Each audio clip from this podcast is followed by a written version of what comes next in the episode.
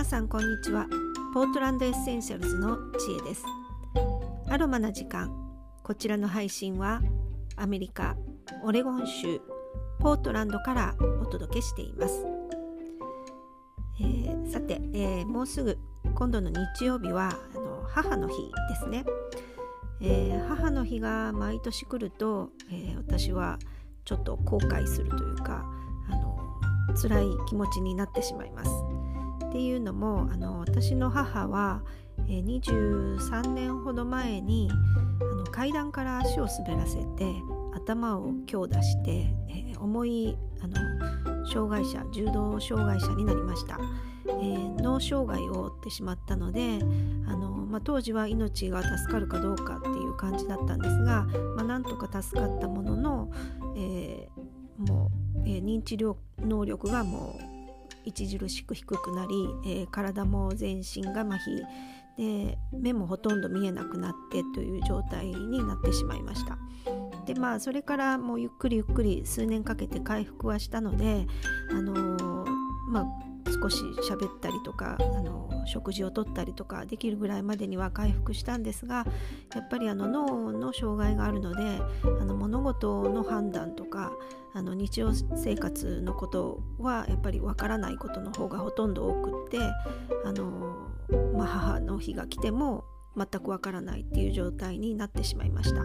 でその、前の年の母の日なんですね。その年、母がちゃんと母の日が分かる状態だったその最後の年になるんですが、その年の母の日に私は実は何も母にしなかったんですね。母の日に、カードも渡さなかったしプレゼントもしなかった。で当然ありがとうという言葉も言いませんでした。でその年は私の姉は、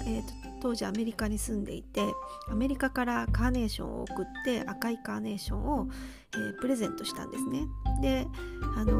母はすごい喜んでその赤いカーネーションの前で写真を撮ってって言われて私が写真を撮ったのを覚えてるんですね。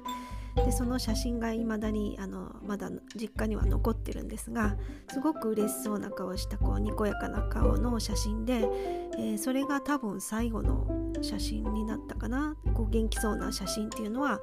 それが実は最後になってしまいました。で私は何も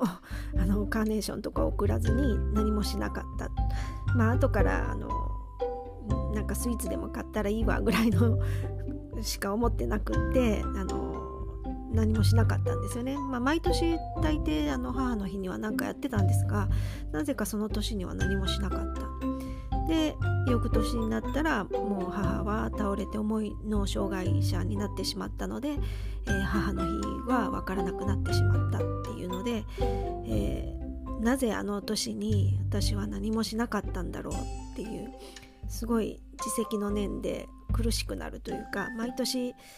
母の日が来るとちょっと寂しいような辛い気持ちが蘇ってくるっていうのがあります。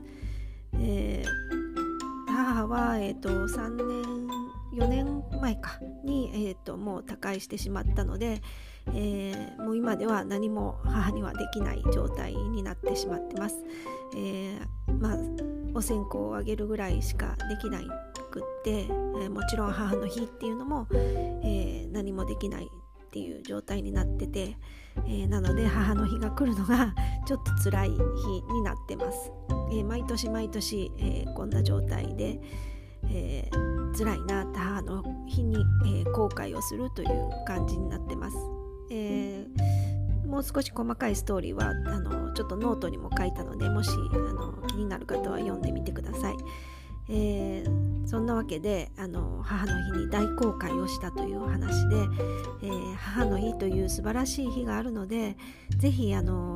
皆さんお母様が元気な方はちゃんと母の日に、ありがとうと言っていただきたいなっていうふうに思います。いつ何が起こるかわからない。母の日が毎年来るけど、その時に、自分の親が元気かどうかわからない、そういう私は経験をしてしまったので、ぜひ皆さん母の日っていう素晴らしい日を大事にしてありがとうと言って何かプレゼントでもしてあげてください。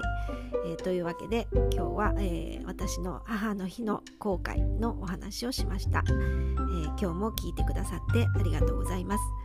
それではまた